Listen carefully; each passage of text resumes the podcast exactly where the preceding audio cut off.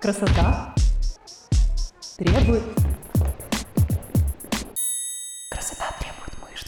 Привет! Это новый выпуск подкаста «Красота требует мышц». Меня зовут Галина Огневая, и я практикующий онлайн-фитнес-тренер. В этом подкасте мы будем много говорить про тренировки, пищевые привычки, мотивацию и любовь к себе. Каждую неделю я буду глубоко разбирать одну из тем, делиться своими мыслями и опытом. И раз в две недели будет дополнительный выпуск «Вопрос-ответ», где я буду отвечать на ваши вопросы. Наша общая цель – прийти к классной физической форме и хорошему самочувствию через системный подход в питании и тренировках. А моя личная цель – показать вам, что это возможно сделать без насилия над собой, изнурительных диет и эмоционального выгорания.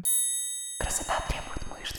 Давайте поговорим про болезненный вопрос, который в разных вариациях входит, наверное, в топ десять самых частых вопросов в моей тренерской практике. Почему мне постоянно хочется сладкого? Почему у меня не получается вписывать сладкое в мою норму ка бэ жэ у? Вот стоит торт в холодильнике. Почему так сложно устоять и не думать про этот торт? Почему я не могу съесть маленький кусочек шоколадки и остановиться? Что делать, если ну никак не получается побороть тягу к сладкому? Как перестать бесконечно точить конфеты? Как перейти от переедания к адекватному отношению к еде? Я понимаю, что тяга к сладкому – это, наверное, одна из самых сложных и распространенных особенностей нашей жизни. И я специально не говорю слово «проблема», так как, на мой взгляд, само по себе желание съесть чего-нибудь сладенького на регулярной основе не является серьезной проблемой и чаще всего решается довольно просто, о чем мы и будем говорить с вами сегодня в выпуске. А вот бесконтрольное потребление, когда мы за секунды можем проглотить шоколадку или, не глядя, смести с тарелки кусок торта, вот это уже серьезная проблема, требующая как минимум осознанности, а как максимум помощи и вмешательства со стороны. Как специалист, который работает не только с развитием физических качеств, но и с пищевыми привычками и рационом людей, я считаю важным поднять эту тему в рамках подкаста и разобраться, что на самом деле важно и на чем стоит сфокусироваться для решения этой проблемы. Для простоты понимания я разбила этот выпуск на три части. Вначале я хочу порассуждать про физиологию и почему на уровне организма сладкое часто кажется нам более привлекательным, чем вся остальная еда. Потом мы с вами обсудим психологические моменты и как эмоциональные связи делают процесс отказа от сладкого очень болезненным. А в третьей части я подкину вам несколько способов и идей, как можно поработать с этой проблемой и какие решения поискать. Красота требует мышц.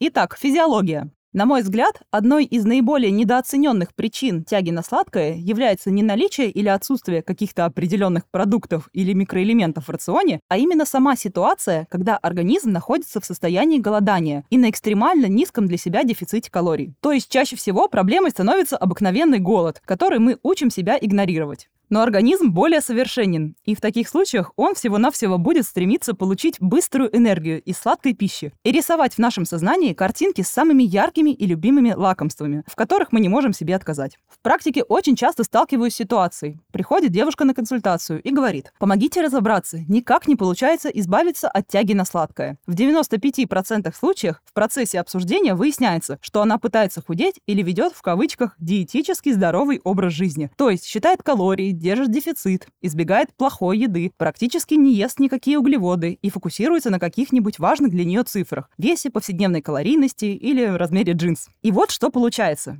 Она пытается есть на тысячу - тысячу двести калорий максимум, при ее базовой норме тысяча восемьсот, а то и две тысячи калорий. Похудеть-то хочется, конечно, побыстрее. И в таких ситуациях слишком резкий дефицит – это основная причина, по которой организм постоянно стремится получить калории. Развивается это чаще всего в следующую картину. Человек пять дней держит тысячу - тысячу двести калорий, а на выходных отпускает себя и перестает ограничиваться. Потому что хочется отдохнуть, побаловать себя, насладиться вкусами, потусоваться с друзьями, прибухнуть в конце концов. За выходные калорий может набежать столько, что нивелируется весь созданный недельный дефицит, и на следующей неделе приходится опять страдать. Так получаются истории, когда человек убежден, что питается чашкой риса в день на тысячу двести калорий, но почему-то не худеет. Я уже проговаривала неоднократно эту мысль в подкастах и скажу еще раз. Организму без разницы на наши эстетические потребности. Его задача в первую очередь – поддержание баланса жизнедеятельности. Он быстро учится, подстраивается и имеет определенный набор реакций для решения той или иной проблемы, поступающей извне. Другой причиной тяги к сладкому может быть баланс рациона с точки зрения контроля чувства голода и насыщения. Например, когда есть какие-либо перекосы. Это может быть недостаток белка в рационе. Очень частая проблема у людей из любых стран. Если посмотреть, как питаются наши родители, можно легко считать перекос в сторону жиров и углеводов. Многие из нас неосознанно переняли эти пищевые привычки, и когда я говорю своим клиентам, что надо добавить белка в рацион, это иногда воспринимается в штыки, особенно первое время, но потом проходит. Есть белок очень важно. Он влияет на все строительные процессы в нашем организме. И именно белок дает хорошее чувство насыщения. Я знаю, что многие слушают про пользу белка, начинают есть белок и овощи, и вроде как белок должен давать насыщение, но все равно постоянно хочется есть, потому что на одном белке далеко не уедешь. Дефицит калорий никто не отменял. Тяга на сладкое и в целом повышенное чувство голода будет преследовать, если в рационе мало как жиров, так и углеводов. Они тоже должны быть в рационе в достаточном количестве. По опыту работы с разными людьми скажу так. Некоторые лучше чувствуют себя на высоких жирах, другие на высоких углеводах. Это очень индивидуальный момент, который вы должны понять для себя сами путем экспериментов с голодом и насыщением. Например, те же жиры помогают контролировать насыщение и чувство голода за счет того, что снижают гликемический индекс общего приема пищи, замедляют усвоение нутриентов и сами поступают в кровь значительно медленнее. То есть получается такое пролонгированное насыщение. Но в то же время одними жирами питаться не будешь, потому что они содержат много калорий, и поскольку насыщение от них приходит не сразу, с непривычки можно начать переедать. Про недостаток сложных углеводов в рационе хочу отметить отдельно, так как многие любят урезать углеводы и в целом легко убирают из своего рациона крупы, макароны, хлеб, картофель и прочее. Сложные углеводы – это основной источник энергии и сил для нашего организма. Сладости очень быстро расщепляются в организме до простых сахаров и перерабатываются, вызывая голод и заставляя нас искать новые источники энергии. Порция крупы, конечно, в итоге тоже трансформируется в простые сахара, однако этот процесс будет более долгим. Поэтому мы дольше будем оставаться сытыми. Вот, например, картофель, тот самый, который все так боятся есть на диете, обладает высоким индексом насыщения при относительно небольшом содержании калорий, меньше, чем у любой крупы. Мои клиенты в начале работы прямо удивляются, когда я подбиваю их добавить картошечки в рацион. Нас же всех пугали страшилками про крахмал, а вот и нет. Не нужно бояться ни углеводов, ни жиров. Можно научиться это все правильно балансировать. Еще один важный момент, который часто упускают, это недостаток клетчатки. Например, если в вашем рационе мало овощей, фруктов, цельнозерновых и бобовых. У нас есть два вида клетчатки – растворимая и нерастворимая. Обе влияют на чувство насыщения. Растворимая клетчатка замедляет скорость переваривания пищи, а нерастворимые волокна физически наполняют пространство в желудке и кишечнике, стимулируя рецепторы и способствуя ощущению наполнения. Помимо других полезных свойств, клетчатка таким образом помогает контролировать аппетит. Ну и как следствие всего вышесказанного, чем больше сладкого в рационе, тем больше его хочется есть. Организм любит подстраиваться. Если в условиях дефицита калорий вы набираете свою норму чисто из быстрых, простых и рафинированных углеводов, то организм недополучит питательных веществ, и чувство насыщения будет длиться меньше по времени. И желание очередной порции сладкого тут уже выступает как ответная реакция для поддержания комфортного уровня энергии. Еще один физиологический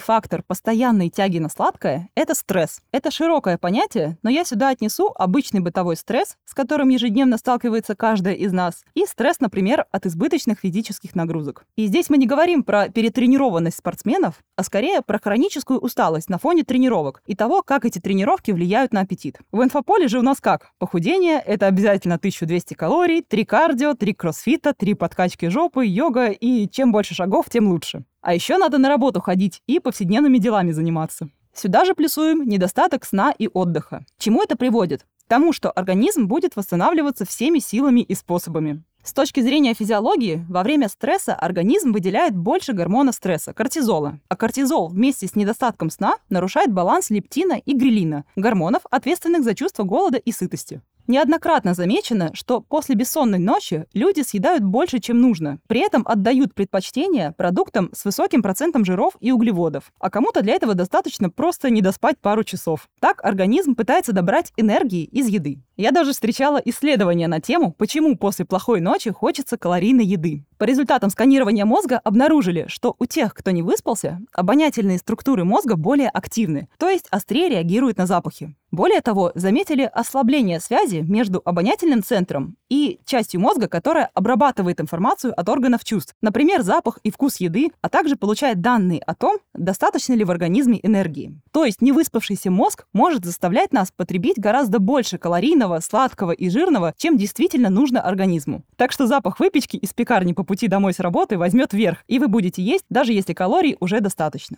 Иногда у женщин может возникать тяга на сладкое во время определенной фазы цикла. Гормональные изменения, колебания уровня эстрогена и прогестерона тоже могут влиять на настроение и аппетит. И у многих в этот момент может ухудшаться настроение, повышаться раздражительность и усталость. Кто-то страдает от боли внизу живота. В таких случаях сладости могут восприниматься как источник комфорта и способ улучшить настроение. Но я бы скорее отнесла это к психологическим причинам тяги на сладкое, о которых мы поговорим далее. И под конец скажу про нехватку микроэлементов. Часто встречается утверждение, что если вас тянет на сладкое, у вас недостаток хрома, магния, цинка, или впишите свой вариант. И часто следом заботливо прикреплена реферальная ссылочка на конкретный бренд БАДов. Про БАДы мы как-нибудь поговорим с вами отдельно. Это очень комплексная и противоречивая тема с преобладанием маркетинга, поэтому я пока не готова погружаться в это. Но в контексте вопроса тяги на сладкое, действительно, тот же хром участвует в регуляции углеводного обмена и уровня глюкозы в крови, но убедительных доказательств о влиянии добавок с ним на аппетит я не встречала. Я склонна полагать, что основной эффект добавок с хромом основан на эффекте плацебо. В первую очередь, всегда искать причину надо в калорийности и балансе рациона, количестве нагрузки и отдыха. В моей практике она всегда там.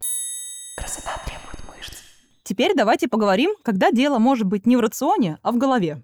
И перед тем, как мы перейдем к блоку про возможные психологические причины, я хочу напомнить, что я не психолог и рассуждаю исключительно с позиции личного опыта, кругозора и опыта работы с подопечными. Я считаю важным осветить вопрос со всех сторон, так как я часто сталкиваюсь в своей практике не только с физиологическими моментами, но именно с психологическими затыками. Одна из самых очевидных причин тяги на сладкое – это запрет. Запрет я считаю самым разрушительным поступком по отношению к себе. В моем личном топе клиентских проблем он стоит сразу за экстремальным дефицитом калорий. Причем запрет может быть как мысленным, то есть когда у вас есть мысли и убеждения, что сладкое нельзя, вредно и мешает достижению цели по фигуре. А может быть фактическим, на уровне действий. Хочу, но не покупаю домой, избегаю, но все равно продолжаю думать. Концепция запрета чего-либо самим себе практически никогда не работает в долгосрок и вызывает у нас кучу стресса, потому что наши мысли, эмоции и поведение связаны в единую систему и влияют друг на друга. Легко объяснить на примере. Попробуйте не думать о зеленом яблоке.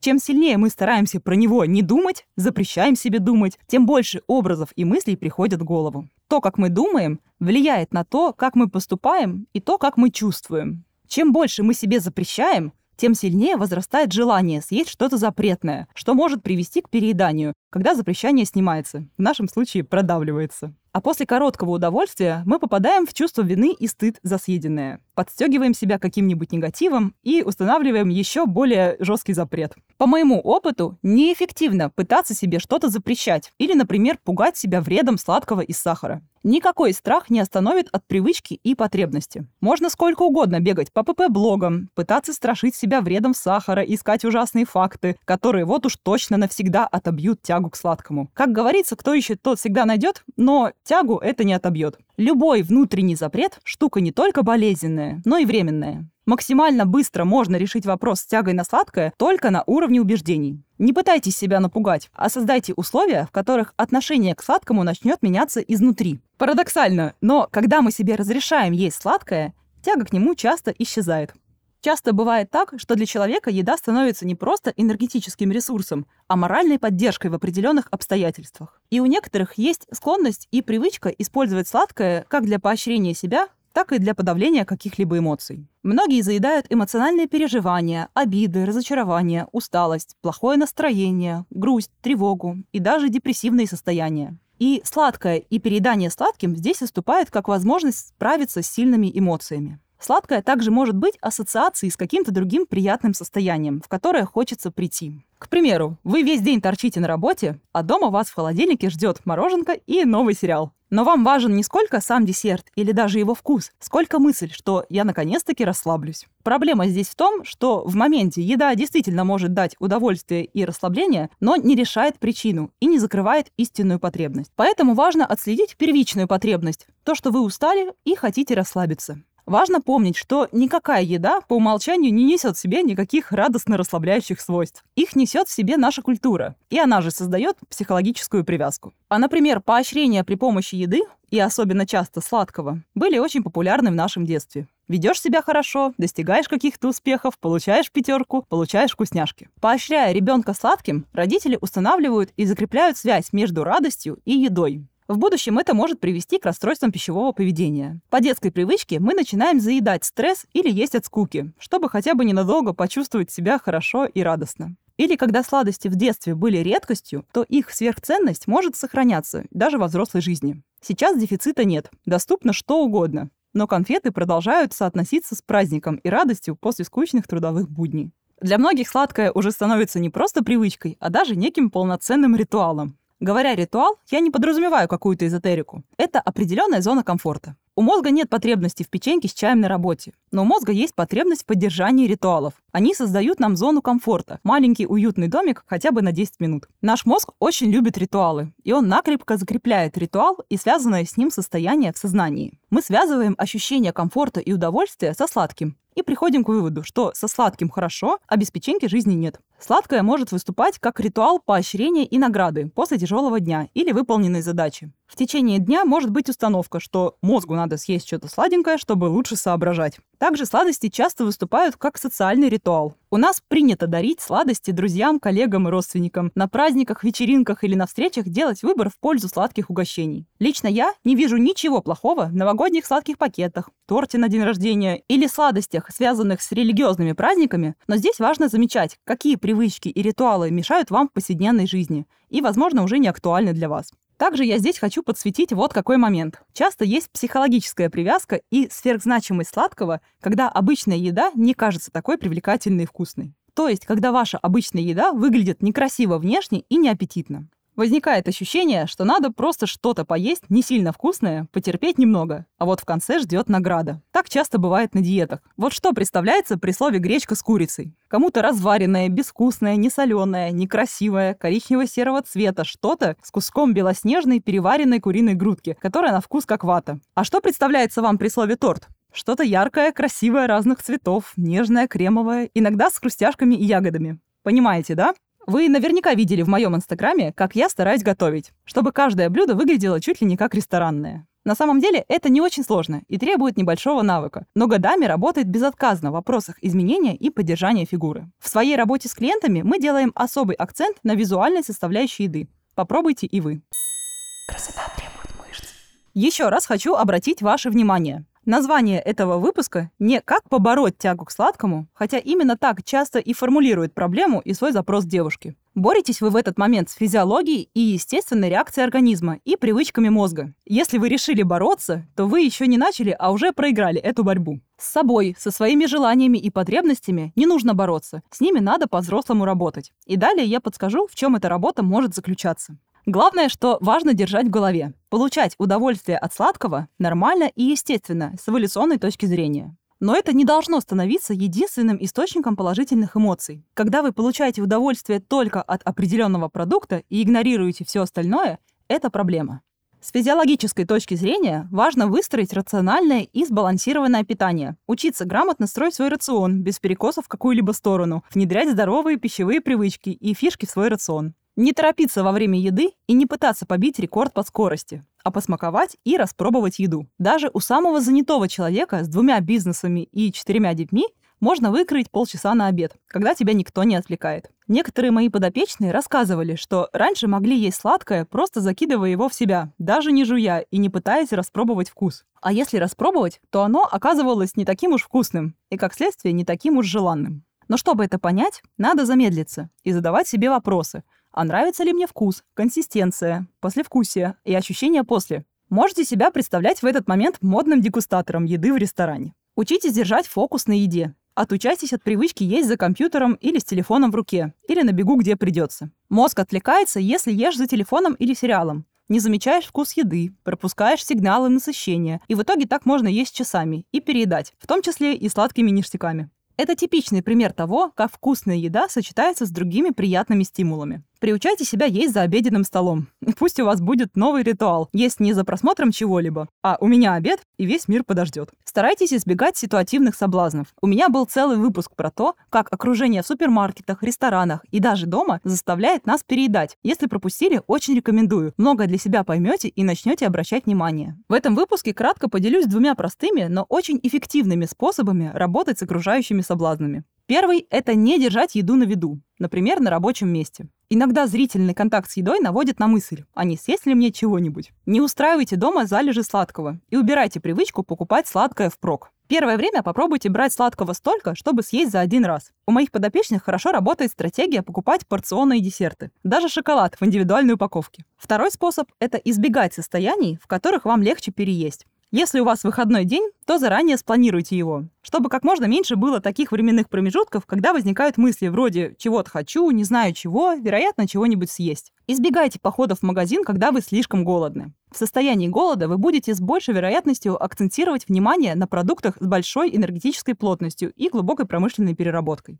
Тем более сейчас в крупных гипермаркетах есть различные фудкорты, порой прямо внутри торгового зала. И не забывайте предварительно составлять список покупок.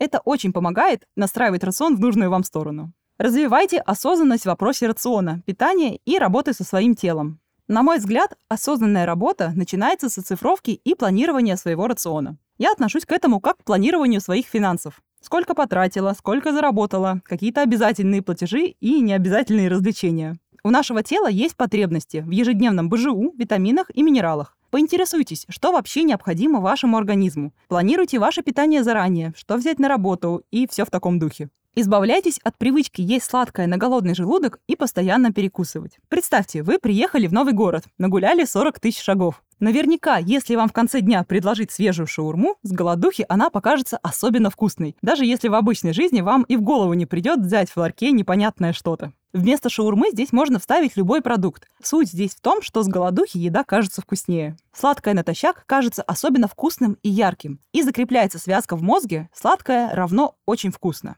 Если вы хотите поменять свое пищевое поведение и привычки, попробуйте есть только в присутствии ощутимого голода. Вы проголодаетесь, ваши рецепторы станут более чувствительными, и это может помочь по-новому открыть вкус привычных продуктов и блюд. Еда не будет казаться чем-то обыденным, а десерт не будет казаться феерией вкусов. Это важная ступенька к нормализации пищевого поведения и снижению значимости сладкого. Учитесь кайфовать от других вкусов. Какие вкусы вам нравятся помимо сладкого? На видении мои девчонки часто рассказывают, что перестают кайфовать исключительно от тортов и учатся наслаждаться разными вкусами. Это как в случае с гречкой. Переключиться на другие продукты и понять, что они не только полезные, но и могут быть реально очень вкусные. Не надо пытаться запретить себе есть сладкое. Нужно научиться наедаться обычной едой и понять, что она тоже может быть очень вкусной. Если вы едите слишком много, не по физиологической потребности организма, это верный признак эмоционального дискомфорта, когда не удовлетворены более глубинные потребности. С психологической точки зрения основная работа должна быть направлена, во-первых, на изменение того, как мы мыслим, то есть на работу с установками, разрешить себе любые продукты, в том числе и сладкое. Во-вторых, это развитие навыка эмоциональной саморегуляции. Я подразумеваю здесь умение распознавать свои эмоции и проживать их. Развивать контакт со своим телом на уровне чувств и ощущений, например, различать чувства голода и насыщения, понимать причины своих состояний,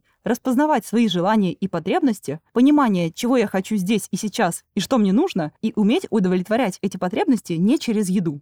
И в-третьих, проведите ревизию ваших будней и подумайте, как наполнить их новыми эмоциями и делами, приносящими удовлетворение, чтобы цепочка удовольствий не замыкалась исключительно на еде. Если самостоятельно это сделать сложно, обратитесь к специалисту. Это позволит яснее увидеть ситуацию и начать восполнять то, что вы пытаетесь компенсировать сладким. Ну и, наконец, не сверяйте себя с идеальным образом человека, который всегда на ЗОЖе, постоянно собран и никогда не хочет сладкого. Несколько раз встречала ситуации, когда девушки думают, что надо переделать себя и просто перестать хотеть сладкое, что с ними что-то не так, что какая-то идеальная версия их самих не ест сладкое. Ведь в Инстаграме все такие сильные и волевые, и их показушный отказ от сахара – это такое социальное заявление. «Смотри, какая у меня стойкость и воля, а чего добилась ты?» Нет вообще ничего криминального в том, что ты проходишь мимо витрины с эклерами и хочется взять один. Посмакуй его как следует и двигайся дальше. Занимайся своими делами, и ты удивишься, насколько быстро пропадет это спонтанное желание. Красота требует.